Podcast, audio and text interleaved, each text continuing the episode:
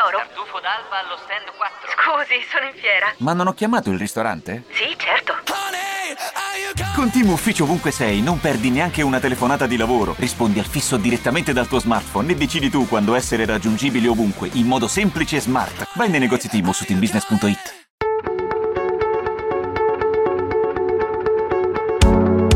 Bentrovati, in occasione della giornata mondiale senza tabacco che si celebra ogni anno il 31 maggio, greenstyle.it ha voluto invitare un ospite prestigioso per approfondire questa tematica. Stiamo parlando del dottor Roberto Boffi, responsabile del settore scientifico disciplinare di pneumologia presso la fondazione IRCS, Istituto Nazionale dei Tumori di Milano e membro del comitato di lotta al fumo di Fondazione Umberto Veronesi.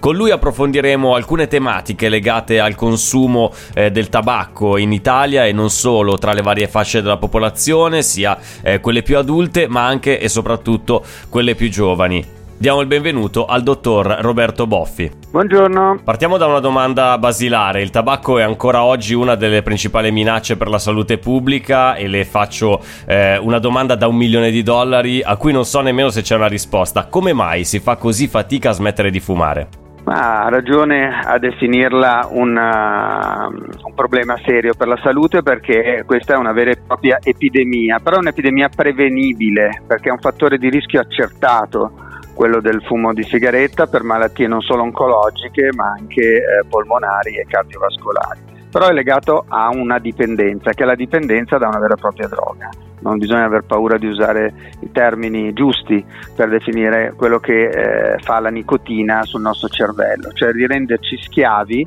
e quindi dipendenti dal, dal, suo uso. Noi crediamo che il fumo per noi sia un piacere, ma in realtà è una necessità che si naturalmente genera piano piano, ecco, non dalla prima sigaretta da ragazzini, però gradatamente ci impedisce poi di, di farne a meno. Quale potrebbe essere invece la strategia per disincentivare la vendita e il consumo di tabacco, secondo lei?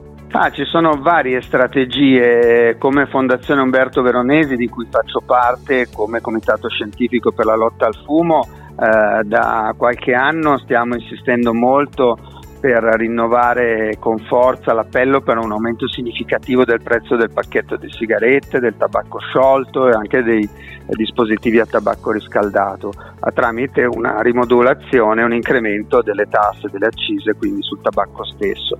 Questo è già stato dimostrato anche da studi internazionali avere un impatto significativo sia sugli adulti, quindi sulla ehm, loro decisione di provare a smettere di fumare e soprattutto sui ragazzi come disincentivo. No? quindi ehm, questa è sicuramente una strategia che può funzionare, così come ce ne sono altre, come la, un'implementazione delle leggi antifumo. Quando è stata fatta la legge antifumo nel 2003 dal professor Sirchia non c'erano ancora le sigarette elettroniche, quelle a tabacco riscaldato, così come anche l'uso del narghilè non era così di moda come adesso e quindi secondo noi andrebbe eh, estesa la legge antifumo anche a questi nuovi prodotti e anche ai luoghi all'aperto affollati. Anche questo è prima di tutto importante per tutelare le persone, in particolare le categorie fragili dal fumo passivo, ma anche per disincentivare i fumatori eh, a fumare, o meno a portarli a fumare meno. E infine un'altra cosa importantissima è quella di un supporto alla ricerca e secondo noi, eh, io sono premologo all'Istituto Nazionale dei Tumori, l'unica ricerca in questo campo in particolare che ha autorevolezza e significato è quella indipendente, quindi abbiamo bisogno, noi che ci occupiamo di ricerca e anche di aiuto ai fumatori che vogliono smettere di fumare, di maggior eh, sostegno dal sistema sanitario. La tematica principale della giornata mondiale senza tabacco del 2022 è quella legata alla sostenibilità ambientale. Le chiedo in che modo l'industria del tabacco influisce, oltre che sulla salute delle persone, questo lo abbiamo già sottolineato, anche su quella del nostro pianeta. Sì, l'OMS quest'anno ha dedicato il World Not Tobacco Day del 31 maggio all'impatto ambientale del fumo di tabacco, in quanto la tutela della salute umana e del mondo in cui viviamo vanno assolutamente nella medesima direzione. Quello che vogliamo cercare di cap- far capire soprattutto ai giovani, agli adolescenti, a cui dedichiamo da sempre anche noi dell'Istituto dei Tumori, così come la Fondazione Umberto Veronesi, questa giornata, eh, è che il fumo è un gioco sporco, cioè ci sono degli interessi sotto per farli eh, cominciare a fumare, farli diventare sempre più dipendenti, anche tramite questi nuovi prodotti come quelli al tabacco riscaldato, eh, che, che, che li rendono quindi vittime di una strategia fondamentalmente economica naturalmente. Quindi siccome mh, negli ultimi anni per fortuna i giovani stanno, ehm, su di loro sta prendendo piede questa eh, prospettiva ecologica, no? queste, queste, istanze di salvare l'ambiente, il pianeta, anche la pandemia stessa ci ha portato a far capire che qualcosa dobbiamo mutare e quindi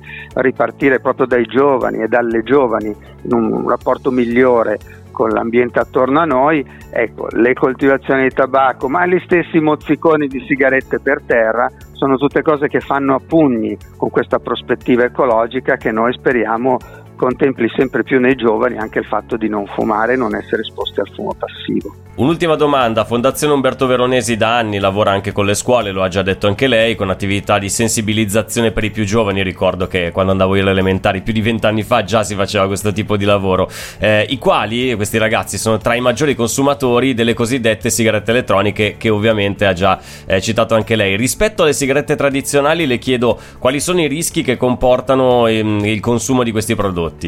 Uh, mi congratulo con lei perché le ha definite al plurale, anch'io dico sempre le sigarette elettroniche, per far capire che è una galassia di prodotti in continua evoluzione e, e che sempre più, ahimè, tendono ad assomigliare alle sigarette tradizionali, sia nella capacità di liberare sostanze tossiche, anche in qualche caso cancerogene, sia nel, soprattutto nella capacità di generare dipendenza. Le nuove sigarette elettroniche, che piccoline alcune, sono fatte come le chiavette USB che si mettono al computer, eh, emettono sali di nicotina che danno quattro volte addirittura più dipendenza della sigaretta tradizionale. E queste non sono cose rare. In America un ragazzo su quattro nelle scuole ormai usa questi metodi cosiddetti pod mod. Quindi non sottovalutiamo questa cosa sia per l'inquinamento ambientale, indoor, magari eh, tipo nelle scuole o nelle case o, o, nelle macchine, ma anche perché è dimostrato che in una percentuale non banale di, di, di, casi entro pochi anni questi ragazzi poi passano anche al fumo tradizionale. Quindi questa è l'ennesima strategia che vede purtroppo i nostri adolescenti e le nostre adolescenti catturate da un nuovo modo di diventare dipendenti dalla nicotina e quindi di danneggiare noi stessi e anche chi sta attorno a noi. Ringraziamo quindi il dottor Roberto Boffi per la disponibilità e anche per la gentilezza. Buon lavoro. Grazie. Grazie dell'attenzione e buona lettura e buona giornata ovviamente da tutti noi di greenstyle.it. d'alba allo stand 4. Scusi, sono in fiera. Ma non ho chiamato il ristorante? Sì, certo. Con Team Ufficio ovunque sei, non perdi neanche una telefonata di lavoro. Rispondi al fisso direttamente dal tuo smartphone e decidi tu quando essere raggiungibile ovunque, in modo semplice e smart. Vai nei negozi Team su teambusiness.it. Ci sono parole che restano lì, scritte su pezzi di carta, diari segreti e taccuini che tutti noi abbiamo chiuso e custodito in cassetto sino ad oggi. Ma adesso abbiamo trovato il coraggio, la voglia di condividerle ed emozionarci. Noi, in forma anonima, abbiamo deciso di dargli voce. Le parole che non ho mai detto. La nuova serie targata T-Podcast. Ascoltala ora su Spotify.